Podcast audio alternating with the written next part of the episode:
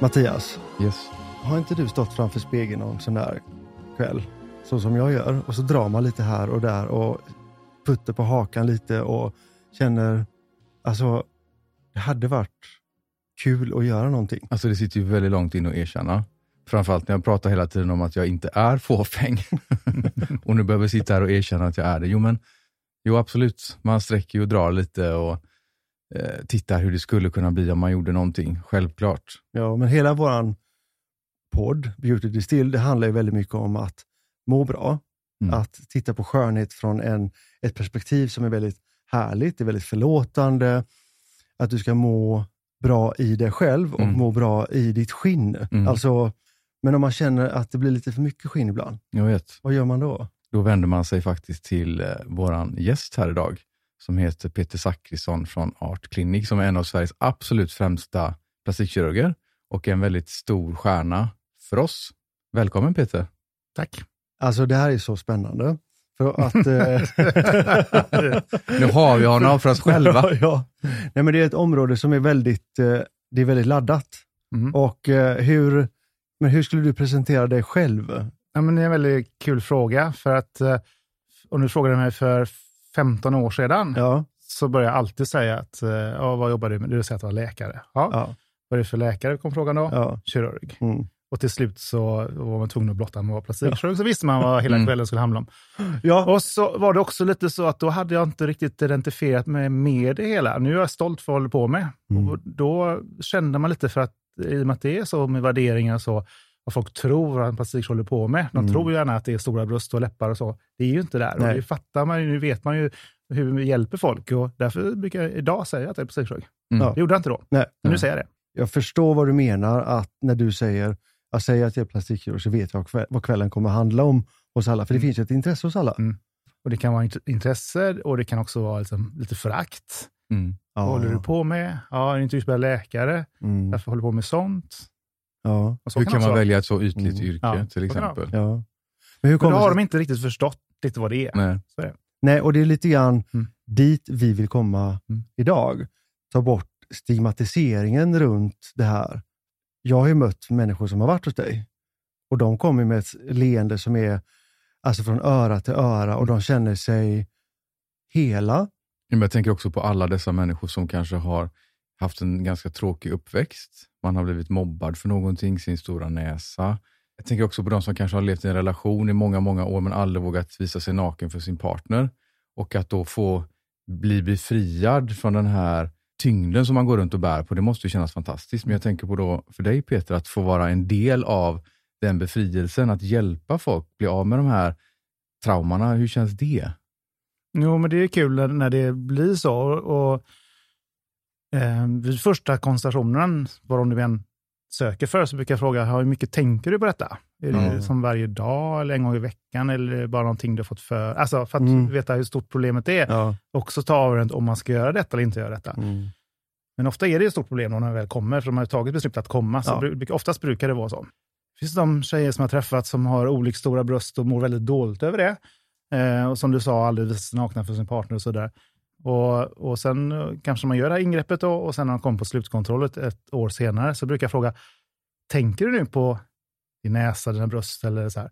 Och då vill jag ju höra, nej, Nej. tänk inte längre på Nej. det. Det är bortraderat. Och det är det man vill. Man vill Ja. radera bort en sak som någon är obekväm med och inte, inte trivs med. Ja. Det är det som är hela grejen. Ja. För dem själva. Eh, Men, men jag har ju också de som är i- inte ens 30 år som lider av att de har påsar under ögonen för att höra helt enkelt så trötta ut. Mm. Kommer till jobbet måndag morgon och får höra, men har du festat heller? Nej, jag har vilat och Mm. så motionerat. Och, ja, för de har en, hereditet, en ärftlighet för att få påsar under ögonen. Mm. Och det kan de inte de hjälpa. Nej, och precis. kan man då lösa det med en kirurgi så att de inte får höra att de ser trötta ut tiden. Och just det att många säger att jag känner inte igen mig i spegeln. Nej. Jag känner mig mycket piggare än vad jag ser ut. Mm. Med exempelvis med påsen under ögonen. Och Det kan också vara ett åldrande. Folk, Mm. vissa, man, vissa åldras tidigare än andra och de mår dåligt över det. De känner sig pigga och starka, Mm. men det stämmer inte med spegeln. Nej. Och det kan jag eh, även komma ihåg när mina föräldrar sa när de äldre. De gjorde ingen plastikkirurgi, men de, de sa att jag vill inte se mig på bild längre för det stämmer inte det jag ser. Nej. Och det är ju så. Den Det är ju åldrande och det är jobbigt. Ja, vissa plockar bort sina speglar hemma. Och- Ja, men, eller, ja. men sen ska det inte gå till överdrift förstås. Nej. Det, det kan vara fint att åldras. Alltså, Alltså- det man åldras fint. Ja. Det handlar inte om det. Men där har vi förstått att din filosofi är ju att vi åldras. Mm. Det- Och det kan vi inte göra någonting Nej. åt. Och vi älskar ju det. Ja. Men hur kommer det sig att du blev just plastikkirurg och inte psykolog? Ja. Eller makeupartist. ja, men vi har mycket psykologi i vårt jobb förstås. Ja, men det har vi finns de förstått. som jag skickar iväg faktiskt som säger att du, du måste få träffa någon annan också. Ja, det är så. absolut, så, och det är såklart att det är så. Och, och, men då träffar vi dem igen sen och ser hur de mår och så. Så att, Mm. eh, det förekommer. Men ja, jag är läkare, utbildad med alla, går ju en fem och ett halvt år utbildning och man gör AT och så vidare. Och sen får man ju känna efter var man, var man trivs någonstans Mm. eh, och så. Och det är så många faktorer som avgör var man hamnar någonstans. Man kan inte riktigt veta, för man vill ju testa allting. Allt, Mm. Det är ju jättekul att läsa medicin, det är jättekul. Psykiatri är också kul. Mm. Alltså det är mycket Mm. roligt. Men sen har jag alltid gillat att greja, alltså hemma eh, och renovera. Jag var 16 år och renoverade mitt rum hemma och målade och fixade. Ja, men jag tycker Mm. sånt är roligt. Eh, och pilla med händerna. Så jag gillar väl hantverk helt enkelt. Mm. Och tycker det är kul. Och hantverket syns mer, tycker jag, eh, inom plastikkirurgin jämfört med eh, allmänkirurgin som jag också jobbat på innan. Ja. Och, och thoraxkirurgin var också på ett år knappt. Eh, så att, eh, nej, men jag tycker det är väldigt kul. Herregud, du har hunnit med mycket. Mm. Men jag är gammal nu. Hur gammal är du? 55 ja. Det kan man inte tro. Nej, det kan man inte ja. tro. Verkligen inte. Nej, verkligen inte. Då kommer ju nästa fråga. Så här. Nej, den som Nej, vi inte den ska ställa. inte. Nej. Ni får gärna fråga den. Ja. det är ingen fara. Har du gjort något med dig själv? Jag har inte. Jag har provat Nej. botox i ärgrynkan. Eh, den här. Jag bryr mig inte så mycket att jag har ärgrynkor här och Nej. jag tappar lite pondus när Mm. den är borta. Men det är väl lite grann det här då. Så, Ja. så som ja, men, din filosofi och hur du berättar och pratar. Och att eh, alltså, mår man bra och man känner att man är en härlig person, men man faktiskt, att någon, någonting börjar ta över lite grann när man tittar på sig själv i spegeln. Ja, men så är det. Och de, man, man kan alltid hamna där i slutet. Jag har ju sådana patienter som kommer till mig och så säger de, åh, nu sitter jag här. Jag, skulle, jag som aldrig skulle sitta här och prata om sånt här. Jag Mm. skulle aldrig jag skulle göra någon plastikkirurgi. Mm. Men mina ögonlock hänger så mycket nu. Kan du göra någonting åt det? Du får inte säga till någon. Nej. Nej, såklart. Jag har tystnadsplikt. Men, men, men det är, vi har ju många av dem, att, man, det, är lite som, att det är lite ofint att göra någon. Men var kommer det här från? Att det är lite sådär, berätta det inte för någon. Vad är det som, det som gör att det fortfarande är för vissa lite sådär, mm, jag vill göra det men jag vill inte prata om det. Men det håller lite på att ändras. Ja, det gör det, va? Folk är lite mer öppna med Mm. det faktiskt. Eh, Och de går snabbare till arbetsplatsen och säger att de har gjort sina ögonlock för att det, det skymde till och med synfältet eller att det var lite funktionellt och det är inte så. Och det, det är lite olika, olika personlighet, men, men det är mer öppet idag än vad det var för 10-15 år sedan, det tycker jag. Men, Ja. kan, men kan det ha en Mm. koppling till det här med att det är, är så starkt kopplat till fåfänga? Jag vet ju själv hur många gånger man har fått höra att du ska väl inte bli som Michael Jackson nu. Mm. Att det blir liksom ett allmänt vedertaget grepp så fort någon säger att man ska göra någonting. Mm. Att man tror att det ska gå ut för och att man ska gå över gränsen. Mm. Men samtidigt så kan jag själv kan ju tycka så här, att om jag skulle göra någonting så skulle jag nog inte berätta det för att jag skulle vilja att folk på allvar trodde att jag var så välbevarad. Snarare av den aspekten. Mm. Inte för att jag skämdes för det, utan för att jag skulle bygga på den här illusionen om att om man det där är en skötsam och hälsosam kille med ett bra DNA. Typ. Ja. ja, ja, men det är ju genetiska lotteriet mycket och hur man... Ja. Vad sa du där? Det genetiska lotteriet? Ja. Usch, det är inte roligt det. Förklara. Nej, men man har ju olika gener och när det gäller, eh, om man nu pratar hur man ser ut, eh, Mm. jag har med allting, intelligens, hur man är, med hur duktig man är med boll och sport. Mm. Vi är olika. Ja. Så är det såklart med allting. Ja. Man hittar sina grejer, alla har sina Ja. saker som de är bra på. Ja.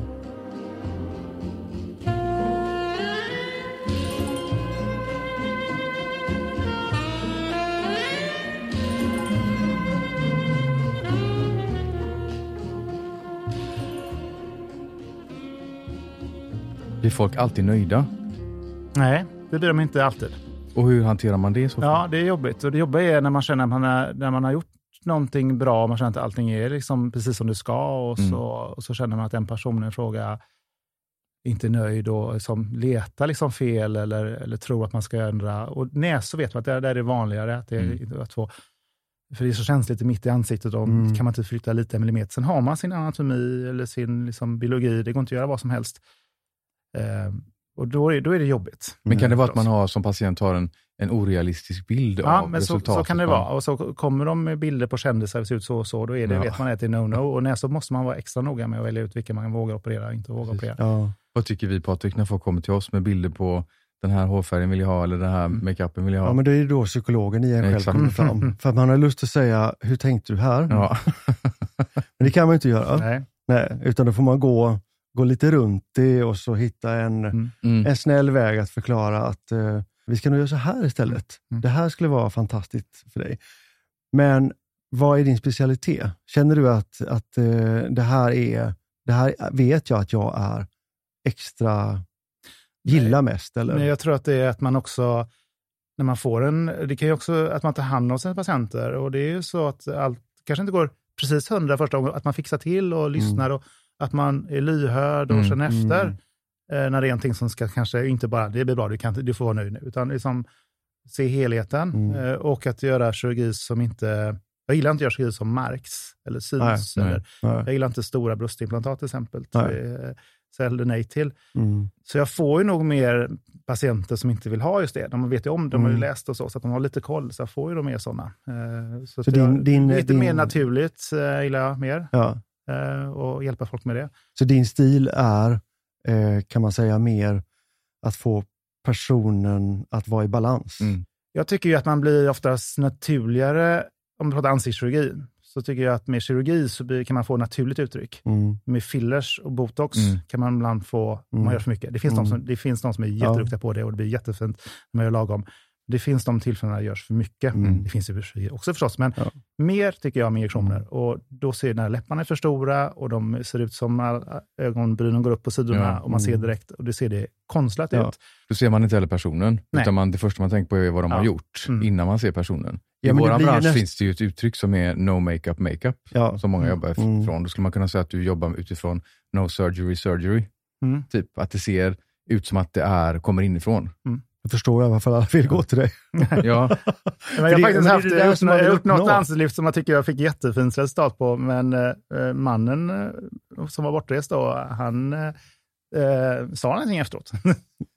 Tyckte bara att hon såg, och likaså att någon av föräldrar som inte märkte att barnet hade, eller barn till barnet, hon var ju 40-50-årsåldern, Ja. Ja. men eh, de tyckte bara att barnet såg ut som de alltid gjort tidigare. Ja. Vad fräsch du blev. Ja. Eller vad, vad, Va? ja. Men jag har också sett- det är... en bekant till oss, eh, en god vän, som eh, kom till oss på ett showroom en dag. Och jag tittade på honom och sa, men vad har du gjort? Du ser helt, har du varit på ansiktsbehandling? Du ser helt fantastisk ut. Hon hade också varit hos dig. Och det gick ju inte att se. Liksom. När man såg henne tänkte man inte att hon hade varit och lyft sig. Man tänkte bara att hon såg väldigt fräsch Men det var ut. inte dagen efter då?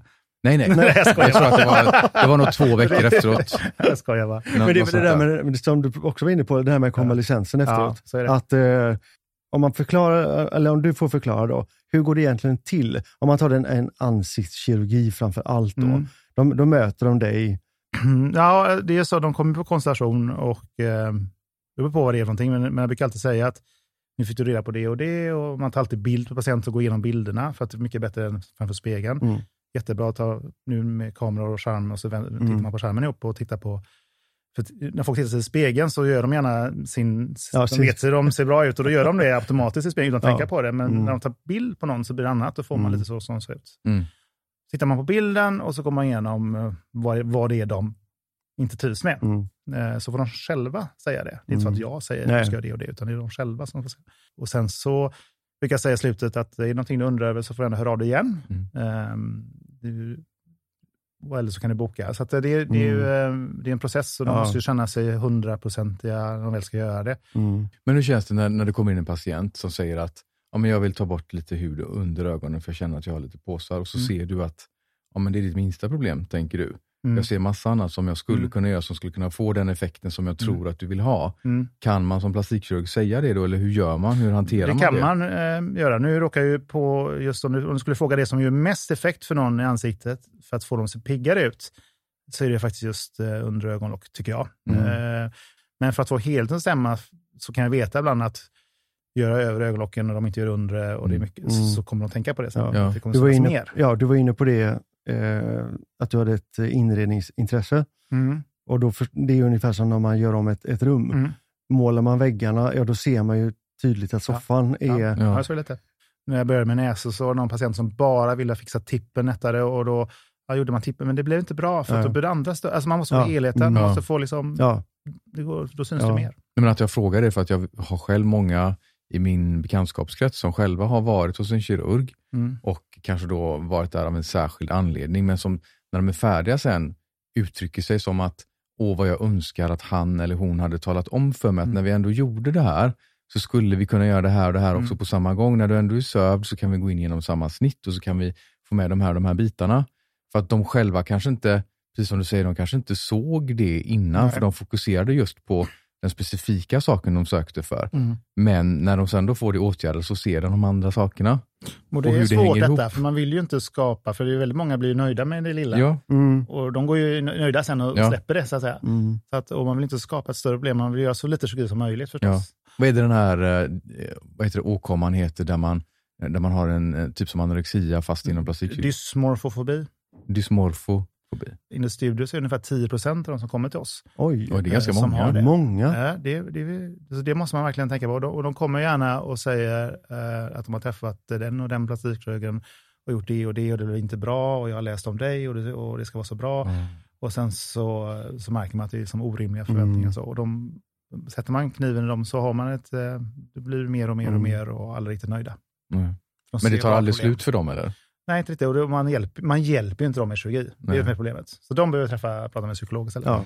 Men apropå det så Herregud. tänker jag då på, jag kan tänka mig att de flesta som kommer kanske gör brösten, eller man gör en ögonplastik. Men vilket är det största ingreppet du har gjort? Men ibland gör vi ju bröst och buk samtidigt. Till exempel. Eh, det kallas också för mummy makeover. Mm. Efter graviditeter och så, så, så är, är det olika hur huden drar ihop sig. För vissa ser ju magen dra ut så jättefint. Mm. Vissa så hänger huden Mm. och man, de får sådana här strie, bristningar. Ja, och, så. det. och det går ju inte att träna bort det. Nej. Hur mycket de än tränar, ju mer de tränar, för mindre underhudsfett får de, ju Mm. mer hänger Så, huden. ja. Och sen är det inte ovanligt att till exempel tvillinggraviditet, eller vanlig graviditet också för den delen, att bukmusklerna går isär. Och då får man en, faktiskt en svagare eh, bukmuskulatur. Just det. Alltså, Det är hela, det som hela nästan blir som svagare. ett, ett hål här ja, mellan ja, magen. precis. Ja. Och, det, och när man gör bukplastik så passar man på att sy ihop, det det. Hur vanligt är det att, eh, jag har förstått att kvinnor är den, den största målgruppen, men hur Mm. stor är eh, mål, eller den manliga målgruppen? Är det sådär som man tror att ja, det, det växer och växer, eller är det en stabil... eh, Kanske växer lite, men det är nog ganska stabilt. Kvinnor har, eh, det är absolut över 90 procent. Över 90 procent? Ja, som är kvinnor, det ska man säga. Är, Men män eh, söker för, eh, inte ovanligt med ögonlock, Ja, eh, fettsugning, okej. eh, bukplastik efter viktnedgång, näsa, Ja. ansiktslyft för vissa. Alltså, eh, alltså går det att göra ett, ett riktigt snyggt ansiktslyft på en man och eh, så att det blir maskulint och... Ja, men det går ofta män som åld- det, både män och kvinnor som åldras tappar eh, volym i ansiktet. Framförallt Ja. i mellanansiktet så tappar man volym. Under ögonlocken och ner in i näsan och näsfårorna neråt mot munnen. Och, och, eh, så när man gör ansiktslyft så brukar man också använda fett och lägga i fett Ja. eh, och fylla. fylla. Så att det är väldigt mycket av, ibland kan man gå och bara, bara fylla fett kan ge en, en bra effekt också Mm. ibland. Mm. Mm. Och var tar man det fettet ifrån då? Där det finns fett att ta. Där det finns fett. Mm. Om man har fett på rumpan till exempel, så tar man fett där ja. Och lägger det i kinden och så kanske man är ute och... Rumpan är ett Dansar. aldrig, äh, rumpan är ett område jag aldrig fettsuger. För det, då, då blir det inte snyggt för rumpan. Är okej. huden lös där och, och den är, Okej. det är en konvex yta och fettsuger man där så blir det inte bra. Eh, man, det vanliga stället är att man tar från uh, love handles, alltså Ja, okej. flankerna ut där. För Ja. alla har lite där, Ja.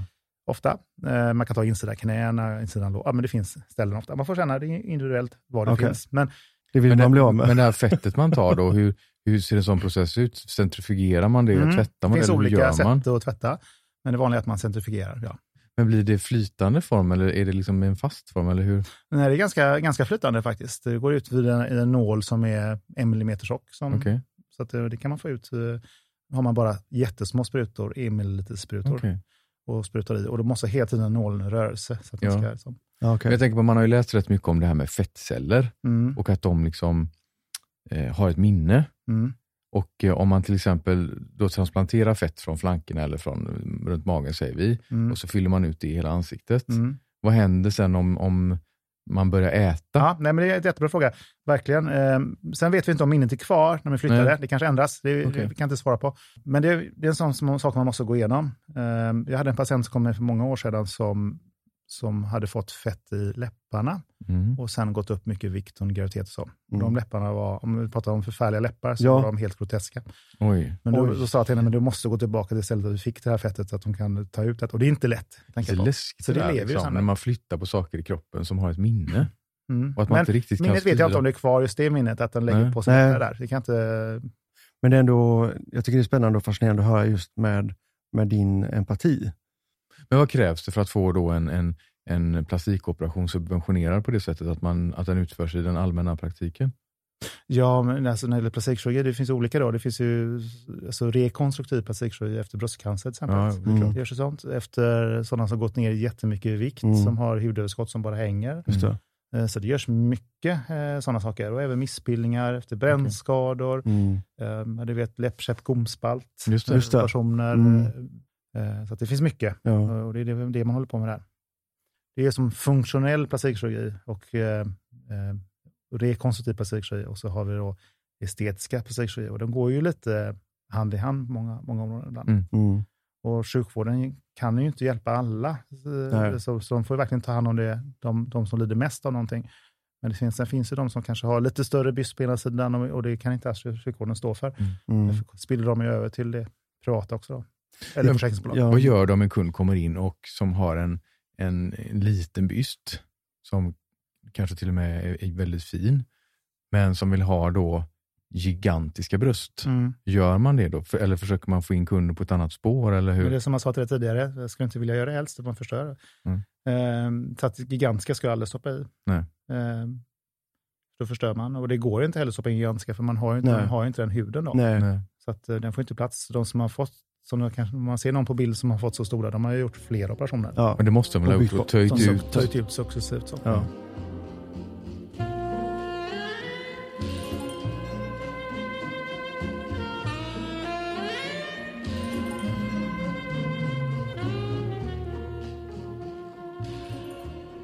Mattias, vi måste dricka lite te. Jag vet. Ja. Vi har nämligen som eh, en tradition att vi dricker ju te Mm. i varje podd.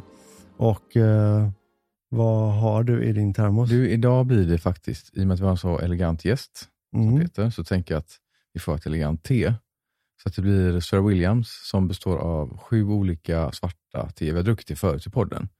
Eh, lite, lite rökt ton sådär. Klassiskt, Jag- jag klassiskt elegant. Dricker du mycket te Peter? gott? Mm. Ja, men ibland. Inte eh, för, Vill du för smaka? mer faktiskt. Vi drack, jag och min fru drack te om kvällen och sa att vi borde göra det oftare. Vill du smaka? Gärna. Alltså det är inte dumt. Ja. Det blir lite väl mycket kaffe för min del. Ja. När jag, eh, Tack. när jag träffade Mattias så drack jag bara kaffe. Mm. Och Mattias introducerade mig till eh, te. Men då var det många som sa till mig så här, du ska, du ska passa dig lite för tedrickare. nu tog inte det rådet. jag tog inte det rådet. Jag utmanade rådet istället. Ja, ja. Och eh, det var just det här att tedrickare, de analyserar och tänker väldigt mycket mer än kaffedrickare. Mm. Och det kan nog ligga någonting i det tror jag. Men värst ett så där tänker jag om eh, rödvinsdrickare. Ett jäkla ältande och rörande i gammalt och bakåt tycker jag. Sitta och dricka rödvin och bli lite så här dåsig, det känns inte alls. Men det är inte så dumt. Ibland. Ibland. Ibland. Ja. Jag drack te med, vi drack mer te i familjen när jag var liten faktiskt. Drack vi ibland eh, som lapsang, som rökte. Mm. Det är väldigt Mm. gott. Och matte, vet du det? Matte-te. Som grönt te. Nej. Nej. Har också väldigt speciell smak på. Jag älskar lapsang. Ja, det är gott. Det här är lite, känns lite lapsang. Ja, det är lite lapsang. Det finns eh, lapsanger här ja. Mm. Eh, är man en sann tedrickare, Så dricker man sann tekonnässör, Ja. så dricker man lapsang. Okej. Så nu, nu checkar du i den där boxen. jag dricker inte så mycket längre. Härligt. Gott. Jag tänker på det hur eh, eh, skönhetsidealen har förändrats under din tid som plastikkirurg. För under min tid som stylist och makeupartist så har det ju förändrats jättemycket. Mm. Alltså bara gå tillbaka tio år i tiden så är det stor skillnad mot hur det ser ut idag. Jag tänker också på hur eh, mycket har sjunkit i åldrarna. Alltså idag kan du gå på stan och så ser du en, en 13-årig tjej med löshår och lösfransar Mm. och hela kittet. Det hände Också. inte för tio år sedan. Nej. Jag kan personligen tycka att det är lite sorgligt, men Ja. jag tänker hur, hur har det påverkat dig och hur, hur ser du på det? Det påverkar inte så mycket. Men, ehm, jag tycker, egentligen, vi tar ju 18 år över, vi tar alla yng- yngre. Det, det existerar inte. Jag har ju vissa med utstående öron som kan vara yngre emellanåt, som kommer även privat, som inte vill vänta på väntetiderna Mm. inom sjukvården. Men, men annars, Men hur ser trenden ut tycker du? Vad, är, vad, är liksom, vad har hänt?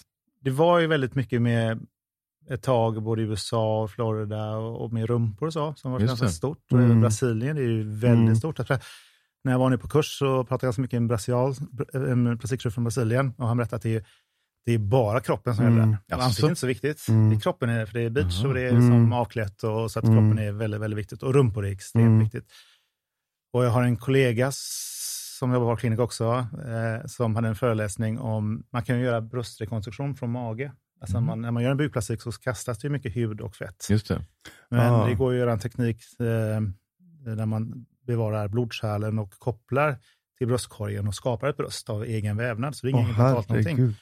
Cancer mikrokirurgi. Och, eh, men ibland går det inte att använda mage för att det finns liksom hud och, och så. Och då kan man Mm. ta från rumpan och Ah. också göra bröst av. Och då föreläste han det i Brasilien. Och då stod det ju hus i helvete. Ja. Vad sysslar du med? Förstörde rumpan för att göra bröst. ja. Så att det är olika ideal på olika Ja. ställen. Ja. Men det känns som att den här kroppstrenden inte riktigt ändå har nått Sverige, eller har jag fel där? Så det är så att man kan inte göra vad som helst Nej. inom plastikkirurgi. Men, men visst, sen ser man ju vad, vad, vad idealen ändras lite. Och det som är bra tycker jag är att eh, bröstidealet har blivit mindre. Inte lika stora Ja. implantat, som vi var inne på förut. Men Och jag kan tycka att det nästan är en föryngrande. jag skulle precis säga det, är inte det väldigt föryngrande? Eller är det mental, är det kultur Sorry. eller är Du det... skulle haft en tjej med här också tycker jag. Ja. Ja. Gruppen. när vi pratar om de Det här, här, sakerna. ja, det här känns kanske, det här kanske vi inte ens ska prata om. Men eh, jag vet när jag stod och jobbade som frisör, Mm. så hade man ju, jag hade ju många kunder varje dag och såklart, som frisör så är jag ju den som de möter, där de kan börja diskutera sånt här. Och då frågar ju många, ska jag lyfta mig? Ska jag eh, fixa näsan?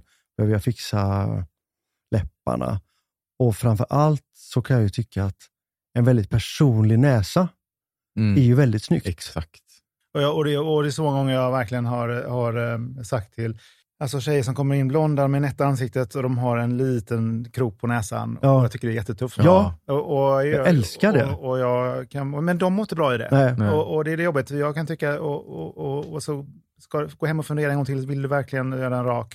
Ja, det vill jag. Jag mår så dåligt av den här. Och, och sen ser man på slutkontrollen att de, att de har släppt det och mår bra. Mm. Mm. Men personligen så, men det är ju vad jag tycker Ja, då. Jag måste lyssna in vad de vill. Det, Men det är jobbigt. balansgång, det är Ja, balansgång jag när, det. när Ja. ett karaktärsdrag gör någon intressant eller när den gör någon ful. Det är ju inte politiskt korrekt att säga så heller egentligen, men det kan verkligen vara så. Vi upplever det jättemycket i vårt jobb.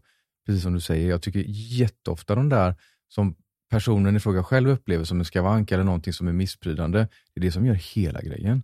Alltså det finns Mm. många exempel på det även bland modeller, att de mest framgångsrika är de som har någonting som är som gör det personligt. Ja, Ja. men- Och som gör så att man kan rita en, en karikatyr av dem Mm. och ändå känna igen och förstå vem det är. Mm. Plockar man bort det så tycker jag man tar bort någonting väsentligt från någons personlighet. Och det finns ingen som är helt som vet, symmetriska. Man har alltid en Nej, höger jag och vet. vänster halva. Ja.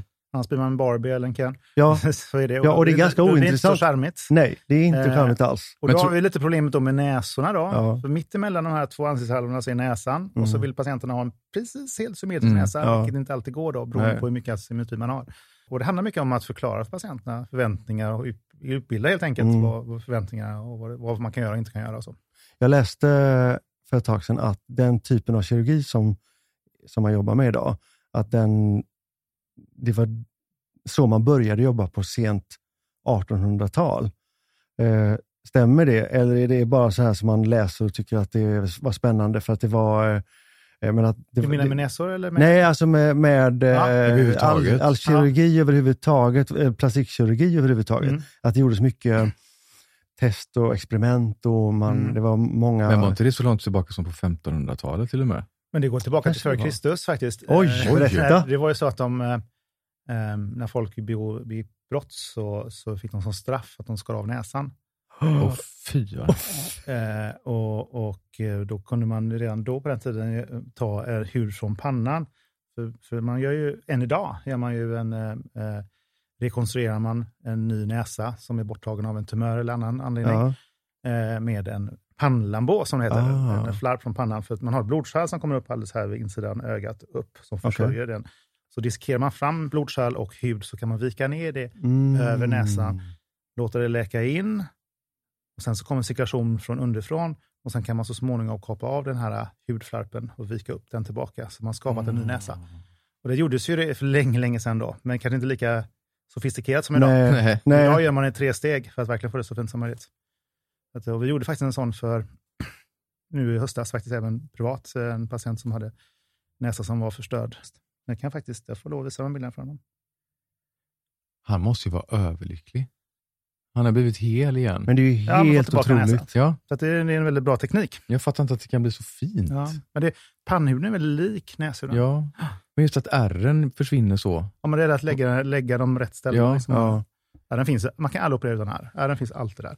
Jag upplever att ett modernt utseende idag, det är ju ett utseende där man har plockat det bästa från olika etniteter. Det här med den här lite kurvigare rumpan, eh, det här med de här lite sneda uppåtgående eh, ögonen, den här pyttelilla näsan, de jättehöga kindbenen som kommer från olika typer av etniteter, men man sätter samman det i en person. Och Det innebär ju att idealet idag för många är ju någonting som naturligt egentligen inte riktigt existerar.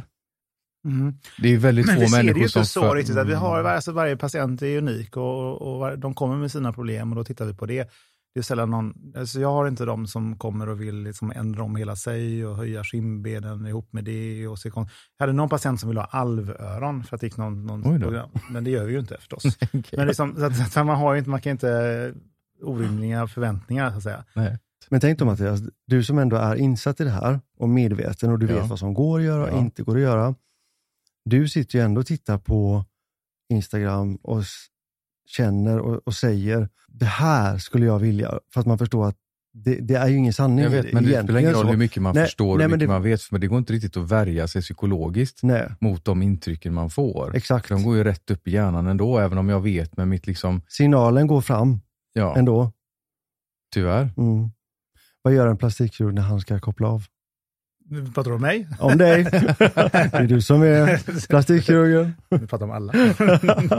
Nej, jag tror Nej, att jag det... skojar. Eh, nej, men det, det finns mycket roligt att göra. Ja. Jag älskar att åka skidor och ja, som jag nämnde, prova, prova såna foil. Det är Mm. fantastiskt roligt. Träna, Mm. den, den går att göra. Ganska adrenalin eh, och ganska tuff, tuffa grejer. Nej, vet jag inte. Men vad tränar du för någonting? Olika, jag och min fru går och tränar hos eh, Nature Fitness på onsdagar. Jag Ja. som helst hos Sia. Fantastiskt bra. Så går jag på henne ibland på fredagar. Så jag var hos henne i förmiddags. Ja. Och så eh, måste man träna för att kunna äta gott. Jag älskar att äta mat och dricka vin. Så- Exakt. Jag Men det- hålla igång. ja, men- Längdåkning och Vasalopp ibland och sådär. Vasaloppet. Det skulle jag aldrig klara. Jo, det är Det kanske du får när du fyller 50 år Ja. Mattias. ja, Men det är biljett. långt kvar till dess. En biljett till Vasaloppet. Ja, men det är roligt. ja. Men det är också någonting som är väldigt föryngrande, tycker jag, hos en person. Att hålla igång. Jag menar som vi tänker då, okej, ögonplastik och så pratar vi huden, men att eh, träna Mm. är vansinnigt Det är nog föryngrande. det, Jag kan det som ibland, ger mest, tror jag. nej, men jag kan ibland bli förvånad när man ser till exempel en man på bild Mm. och så om man bara tittar på specifikt på ansiktet, då kan man se, ja men han är nog en viss ålder och han kanske inte behöver vara vansinnigt snygg heller. Men så fort kroppen visas och den är i form, då känner man ju bara wow, liksom, vilken attraktion han helt plötsligt fick och vad fräsch han ser ut och det blir någonting helt annat. Men träning är ju så mig- mycket mer, det är, det är ju eh, framförallt också hur någon, någon mår psykiskt. Alltså Ja. det, man Jo, mår så mycket bättre. Det ger sån kick Mm. efter träning. Endorfiner, dopaminer Endorfiner, och... alltihopa, det är blodtryckssänkande. Mm. Det är så mycket Mm, eh, som är positivt med det. Eh, och, och vi vet också att det är väldigt bra för huden, det vet vi. ja. Svettas eh, Ja. mycket och så Ja. är jättebra. Bättre än alla andra kräver du kan köpa i världen. Så är det bättre att svettas. Men man kan nästan... Jag säga detta? Ja. En kombination säger jag. Här kommer det klippt. Men man kan nästan se på folk om de tränar Nej, tycker jag, är i hud och ögon och hela liksom, approachen på något sätt. Ja. Det måste vara väldigt föryngrande. Men jag tycker gillar det som du säger, att när man har förståelsen för med alla de här pelarna i livet, Ja. anamma det man gillar Mm. och göra det lagom. Det man känner att man mår bra av. det man känner att man mår bra av, ja precis. Och känner man då att ja, men jag har lite som hänger under hakan, jag har det här att man tar en konsultation och in, inte lägger så mycket värdering i det. Man behöver inte gå så djupt eh, och tänka för mycket på det, utan det är en del av livet. Alltså, jag tycker man ska tänka till verkligen om man vill göra det. Alltså, det. Är inte, det är inte bara att göra det, utan man måste liksom tänka, tänka sig för om man vill eller inte vill. och så. Men man kan ju alltid gå på konsultation.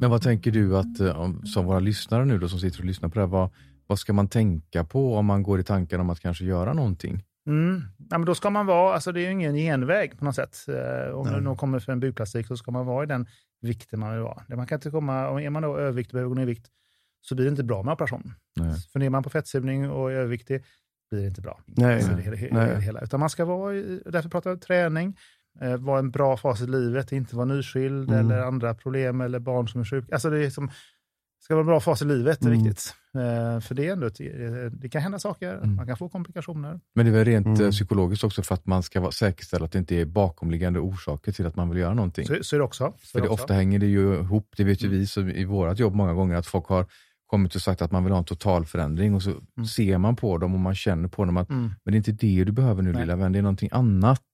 Och så kanske man inte alltid heller kan säga det till dem. Mm. Så jag tror precis att det som du säger, att, att man är på en bra plats först och främst. Nej, men jag säger inte att man ska vara trådsmal på något Nej. sätt, utan man Nej. ska vara den vikten man vill vara. Ja. Jag brukar fråga, trivs du själv idag? Nej, jag skulle vilja gå ner fem kilo. Okej, men du du får gå ner de fem kilo och titta på igen och se Ja. hur, hur känns det då? Du Ja. kanske inte behöver någon operation ens. Eh, Så, så är det ganska ofta. Ja, men man, man väcker lite tankar och och- ställer lite frågor så ger de man själva svaren. Och så kan man inte röka samtidigt heller.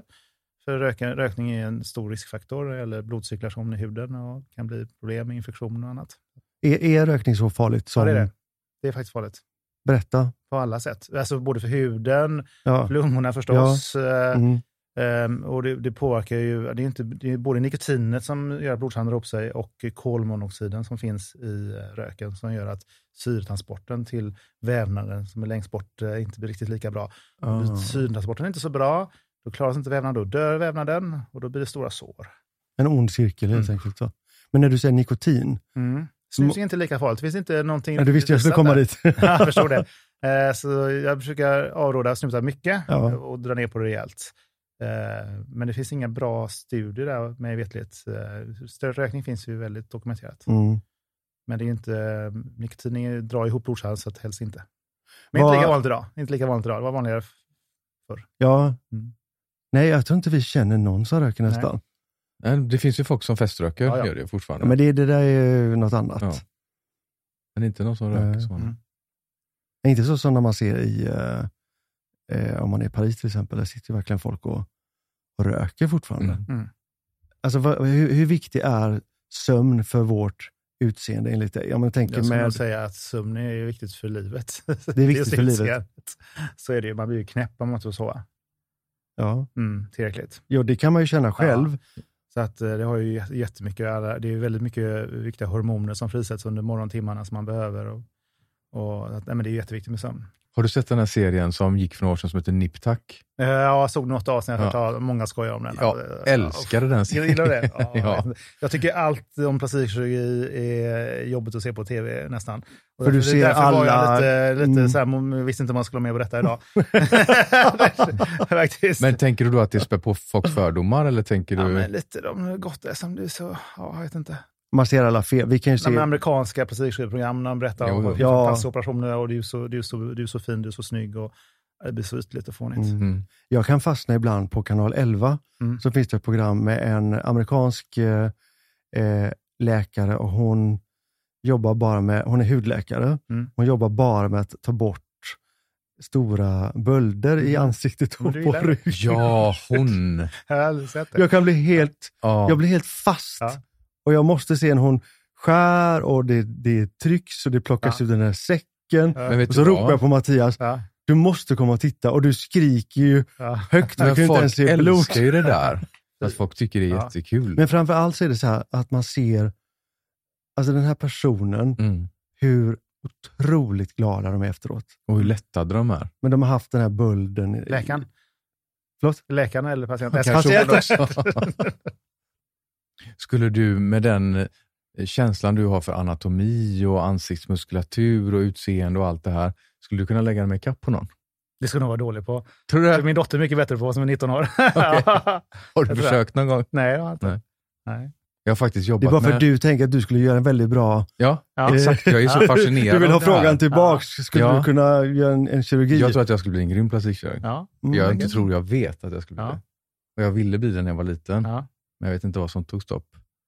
Faktiskt. Men Men, vi har faktiskt blivit det, kontaktade av många Ja. kirurger genom åren och även de som jobbar med kanske med fillers och sånt där, Ja. som vill ha en kurs i, det är Ja. en sak att utföra någonting, Ja, eller att fylla någonstans, Mm. men att förstå det här med liksom anatomin och hur den, vad den förändringen man gör, vad den åstadkommer för effekt Mm. Mm. och hur man ska tänka med ett Mm. bryn, maskulinisering, femininisering, Mm. precis som du sa själv Ja. där förut, när man, Ja. en man vill man ju inte höja brynen på till Nej. exempel, man vill kanske snarare sänka dem. Mm. Alltså det finns så mycket att tänka på. Mm. Och för mig går plastikkirurgi och det som jag jobbar med väldigt mycket egentligen hand i hand. Mm. Mer än vad folk kanske faktiskt Mm. Ja, med tänker ansiktet och- så är det ju så. Mm. Det är väldigt fascinerande Mm. överhuvudtaget med Mm. hur väldigt små, små, små mikroförändringar kan ha en väldigt stor impact för en människa. Mm. Men vi pratade om det för att du sa det här med den här femte patienten eller tionde eller tjugonde Mm. som inte då är Mm. nöjd. Vad är det generellt som den inte är nöjd med? Det kan vara som att de har haft lite orim- orimliga förväntningar, hoppas på, på något annorlunda. Och, eh, det går inte att göra vad som helst. Det är, som, det är olika hur huden töjer sig och har de haft överviktiga tidigare så rör sig huden på annat sätt. Och det Mm. går inte att få till det där precis exakt exakt. Har du en liten känsla innan då? Ja, Att- det, har, ja. och det, det kommer ju mer under tiden. Och, Mm. det, det roliga med jobbet är ju, som all- de flesta jobb, men att man hela tiden kan utvecklas. Som Mm. nu när jag var i Amsterdam fick jag som, ja, det som tänka och det, men det som det var på den kursen, att man får ju som hela tiden liksom nya erfarenheter och som att man utvecklas. Mm. Vem, vem, eh, det finns något land eller finns det en person som du själv tycker att men de där är eh, de som du Stjärnor. tycker är stjärnor? Ja. Eh, man, man följer ju vissa. Så. I USA finns det en eh, som heter Jacono som är väldigt duktig på facelift, tycker jag. Mm. Som eh, tittar mycket på vad han gör och så. Är, är drömmen att öppna en klinik utanför Sverige eller fler kliniker i Sverige? Jag trivs väldigt bra i Sverige. Ja. ja, faktiskt. För att, eh, nej, för det, jag trivs bra på mitt jobb och här. Ja. Ja. Ja, jag kan förstå det Ja. faktiskt. Jag blev väldigt fascinerad över det som du sa häromdagen när vi pratade, att jag låtsas ibland att jag vet mer än vad jag vet och jag visste faktiskt inte detta även om jag höll masken. Men när du sa det här att när man gör ett lyft till exempel, Mm. så sträcker man ju inte bara huden. Nej. För att om man ser ihop sen så blir det jättefula breda ärr Mhm. och man får inte med sig det underliggande utan att själva lyftet sker ju egentligen inte i huden utan Nej. den sker ju i muskulatur och antar underliggande eh, vad heter det, bindväv och Ja, allt möjligt. Ja, men så är det. det. Det är precis så det är. Och och gör man ett lyft och bara lossar under huden, drar upp och sträcker huden så blir det ärr. Och hänger det i öronsnibban så kan man se sådana Ja, man personer som öronsnibban är neddragna på. Så det kan man se före och efter. Titta Mm. på hur öronsnibban är om, om har Mm. tänkt på det. Mm. Ehm, och så det, det, det, är, det är på andra plan man Mm. grejar i ansiktet innan. Och det säger ju sig Ja. självt när man blir informerad om det, men man Ja. tänker ju inte så. Nej. Man tänker att man bara skär bort eller klipper bort lite Och hud många- och syr ihop. patienter kommer till en och så håller de ett litet nyp Ja. vid öronen. Så Ja. säger så här, kan du inte bara göra detta? det är väldigt Ja. snabb Ja. operation Peter. ja, det går att ta bort här, men det kommer inte hålla. Det är där varje människa står Det varje där du kväll. gör varje kväll Det är Patrik, där jag gör varje kväll. Men bara lite bara ta grann där. Det hade varit så här här, så- perfekt. Bara pyttelite grann där. Mm. Ja. Men eh, du är så medveten om, eh, om hur huden fungerar och allting sånt. Hur ser din egna skönhetsrutin ut? Inte träning nu. Får jag svara? Jag vet vad han kommer säga. Jaha. Tvål och vatten. Ja, tyvärr är det så. Ja, Vad utarbetat hemma är, är ju helt bedrövande för mig när jag säger detta. Men så är det. Tvål och vatten. Jag rakar mig med tvål och vatten, ja. Mm. Och så, ja. Inget mer? Ingen Nej. mer? Vet du vad, då tycker jag vi ska ändra på det Mattias. Ja. Vi har vi faktiskt... lite eh, grejer sådär. Oj, ja. vi. Alla kirurger vet Ja. ju, och vet de inte så borde de veta, ja. att det Ja, man enda som man verkligen kan claima en anti-aging effekt på, det är faktiskt en riktigt bra solskyddsfaktor. Mm, det, och det använder jag när jag eh, seglar. Och, Ja, och då får du den bästa här. Ah, tackar. som är vår Sun Defense Face Cream som består av sex eh, Ja. kemiska Ja. UV-filter. Ja. Och den funkar lika bra som en dagkräm. Ja. Du kommer älska. Vad är för skillnad på dag och nattkräm? Får jag fråga då? Ju, Nattkräm kan ofta innehålla retinol Ja. Och retinol ska man helst ha, inte ha dagtid när man är i solen, Ja, okej. för att det är ett A-vitamin. Ja. Och, Och, det eh, bryts ner av UVA, Ja. tror jag det och nattkrämen är också lite fetare. Mm. En eh, dagkräm är lite lättare så att man inte ska bli så... Och apropå retinol, så ska du få någonting som, om inte du vill ha det så måste du ge till din fru, men det är en retinolmask som man sover med. Ja. Så du smörjer in den på kvällen när du går och lägger Oj. dig. Och så låter du den bara vara. Du behöver inte skölja av den heller på morgonen, men den är helt fantastisk. Ja. Och så kommer här då en som du faktiskt borde rekommendera till alla dina patienter. Ja. Som är en SOS Barrier Repair Cream som är jättebra att ha eh, post surgery, alltså när, efter en operation för att den påskyndar ärrläkning. Eh, jättebra om man har gjort en laser eller en fraxel till exempel. Vad innehåller det som gör att ärrläggningen är bättre? Den innehåller bland annat allantoin, den innehåller hyaluronsyra, men eh, framförallt eh, bisabolol, Bisabolol, ja. som är väldigt lugnande. Väldigt bra när man har åkt skidor, det har varit kallt. Mm. Och sen Och kommer lite hårprodukter till Oj. dig. Ja. Tack så mycket. Varsågod. Tusen tack, vad snällt. Kul att testa, kul att Ja. höra vad du... Vad du Ja. eh, Ja, Livsfarligt. nej, ja, men, men det är bra. nej, men det, Nej, men faktum är att när, när, om man är på skidsemester och använder solkräm, vilket jag gör då förstås, Ja. ja. inte bränna sig, ja, då märker man att då blir huden van med de Mm. solkrämerna. Ja. Då kan inte jag sluta direkt. nej, Då använder jag lite fuktkräm precis. någon vecka efteråt. Ja. Lite, för att huden, men sen känner jag att sen lär sig huden igen att Mm. eh. Mm. så, så känns det som. Men det är väldigt, jag tycker det är väldigt bra det du säger där, att huden ska ju arbeta väldigt mycket själv. Mm. Eh, Den ska ju vara aktiv, man ska svettas genom huden och man ska vara Mm. försiktig i solen och, och Mm. allt det här. Och hitta då en bra balans med sin hudvård. Mm. Att man gör allting som, som man kan för att den ska återfuktas och hålla den, och hålla den mjuk. Det är väldigt mycket det Mm. som är vår filosofi, Ja. att jobba med huden. Håll den mjuk och spänstig hela tiden, så jobbar barriären själv. Mm. Och då undviker man ju att eh, eh, stressa huden. Men jag tänker, du ser så fantastisk ut redan från början. Så du är, vad Brad Pitt en gång sa om sig själv i en intervju var att, att han var ett genetiskt svin. Och det jag skulle också vilja kalla dig för det, du är ett genetiskt svin. Men tänk då vad du kan uppnå med de här produkterna. Genetiska lotteriet som du pratade om. Ja, Mm. precis. Det spelar så stor roll. Det är verkligen Mm. orättvist. Mm. Har du någon sån här drömoperation? Eller ett dröm, en drömpatient. Jag inte säga, många frågar så här, vad är det roligast att göra? Men jag, jag gillar att det är lite variation. Att man inte bara kanske gör eh, näsor eller bara bröst. Eller bara så. Utan Mm. jag gillar ändå att ha lite helheten så. Samtidigt så måste man ju foka på det för att bli bra. Ehm, och man har ju olika, men just nu tycker jag ansiktslyft är rätt kul. Eh, man har ju som olika så, man känner att, för att man känner att man utvecklas där. Ja. Mm. Att det finns mer att göra. Så att, eh, man har ju sina... Man kommer in i ett- Perioder. ett flow och så gör man... Ja, En så zon där som är- och läser och kollar film. Äh, lite, så, Ja. lite nördigt så är det ju. Ja. Man måste ju vara lite nördig ibland. Man måste vara nördig. Ja. Ja. Så är det. Ja. Men finns det någon hierarki liksom inom, bland de olika ingreppen? Liksom att om man gör det så tillhör man den här gruppen och gör man de typen av ingrepp så tillhör man en annan typ av grupp. Nej, jag ska inte säga olika grupper, gör man inte. Men Nej. det finns ju en del som bara kanske gör bröst och buk eh, Mm. och kanske inte gör så mycket ansikte. Och Okej. en del kanske bara gör övre ögonlock, för under ögonlock är mycket svårare. Där kan man Mm. det är faktiskt den person man kan förstöra dem med. Gör man inte på rätt sätt så, så kan man verkligen bli förstörd. På vilket sätt då? Jag tänker med neddraget, man ser ledsen ut, problem med tårflöde, alltså får problem. Liksom. mm. Även på lång sikt, så att det, det är viktigt. Tänker du på någonting Peter som vi borde prata om? Som hade varit kul och som du har haft i huvudet eller som du tänker, men det här hoppas jag vi kommer prata om. Det- det- det- ja. Eller har vi, har vi vidrört? Eh, Nej, Alla men jag har gjort, är- men man ska veta att plastikkirurgi är ju, eh, alltså vi pratar ju rätt fokade nu på eh, det estetiska inom plastikkirurgi. ja, Och du nämnde tidigare här att det har funnits i många, många år, Mm. sedan 1800-talet, vi pratar om mm, före Kristus tid och, och eh, plastikkirurgin kom ju egentligen på allvar till eh, världs, andra världskriget. Eh, de lärde sig efter alla skadorna som hände där. Mm. mm, Och sen har det utvecklats successivt. Ehm, och, det är ju, och det är ju väldigt mycket med missbildningar mm. och med skador. Så att vi pratar ju väldigt, på sitt sätt, ytligt här Ja. eh, idag, ja, eh, kan man säga. mm, Eh, men det är så mycket mer plastikkirurgi. Mm. Och alla som är plastikkirurger har genomgått den utbildningen. Och, och, och det handlar ju om att, eh, att återskapa någonting eller Mm. eller ändra någonting som också kan vara både funktionellt och Mm. estetiskt besvär för patienten. mm.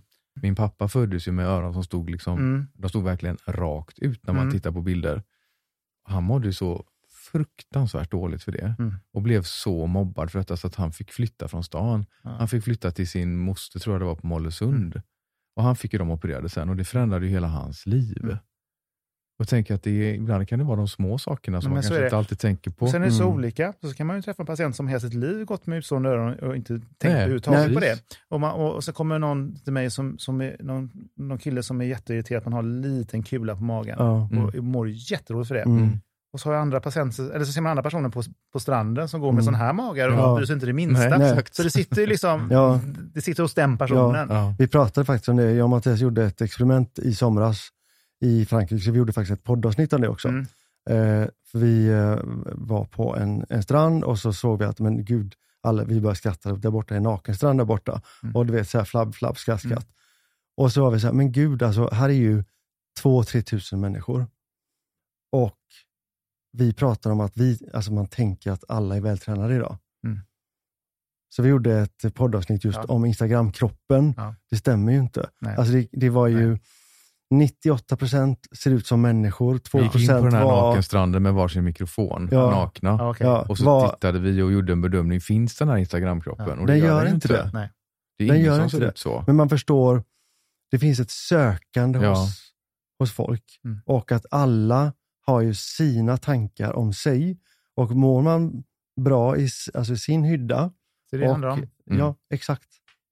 Och har man då en, en, litet, en, en liten grej någonstans och man löser det och man mår bra, man bättre av det. så mår man bättre av det. Mm. Så är väl det fantastiskt Mm. att alla får den här, någon slags frid. Mm. Att, att tankarna lugnar sig i, i hjärnan. Och jag kan Ja. förstå att den känslan när man ser en person, att de får det, att de kommer tillbaks till dig och de pratar inte om det längre Nej. på samma sätt.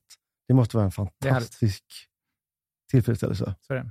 Vår förhoppning med det här är ju någonstans att både kvinnor och män ska få en kanske en, en mjukare, snällare inställning till sig själva, men samtidigt också bli upplysta om de möjligheterna som finns. Exakt. Och kanske plocka bort lite om, kring stigmatiseringen kring det här med plastikkirurgin och fördomar som folk kan tänkas ha. Nej, men det är ju många som, som man sa, att det är många som tror att det är stora bröst och läppar. Ja, det gör precis. inte sådana läppar. Nej. Det, det görs någon annanstans, Nej, på injektionskliniker. Som, Jag brukar ofta tänka, det kanske man inte ska säga, men när man träffar kunder och sådär som man jobbar med och så har de de här eh, förutfattade meningarna, så Ja. tänker man så här, jag vet att du känner jättemånga Mm. som har gjort Ja, ja, massa saker Mm. och du tycker att de är jättefina. Nu kan inte jag säga det, nej. men alltså det är ju verkligen Ja, ja, så. Mm. Går man till rätt Ja. kirurg och får rätt hjälp på rätt sätt av rätt anledning, Mm. så är det ett fantastiskt verktyg. Så Ja. är det bara. Mm. Vad säger du Patrik, ska vi ta och runda av här? Det tycker jag, absolut. Även om vi skulle kunna fortsätta hur länge som helst. Och för alla som är intresserade av Peter så finns han på Art Clinic som också har ett konto på Instagram som heter Art Clinic. Eh, för er som är intresserade av mig och Patrik så kan ni gå in på Lernberg Stafsing, Patrik Lernberg eller Mattias Stafsing. Tack än en gång för att du kom Peter och eh, tack alla ni som har lyssnat och eh, som ni vet, gå in och prenumerera. Sätt eh, alla stjärnor ni kan på oss så att vi kan fortsätta podda länge. Och eh, vi hörs nästa vecka. Hej då! Ha det bra. Hej. Tack så mycket.